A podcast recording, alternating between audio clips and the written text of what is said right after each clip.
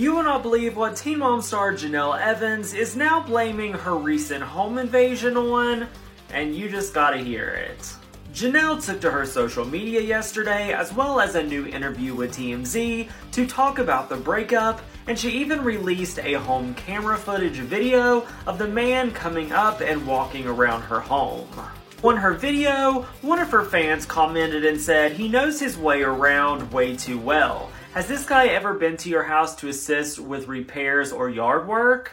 Jenelle replied and said nope, but there is a huge Hispanic family that has parties so loud you can hear it from my house. I think he's part of that family.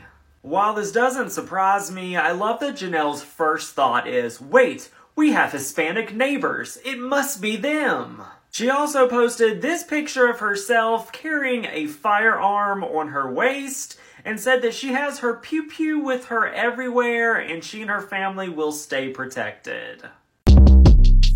Shortcast Club.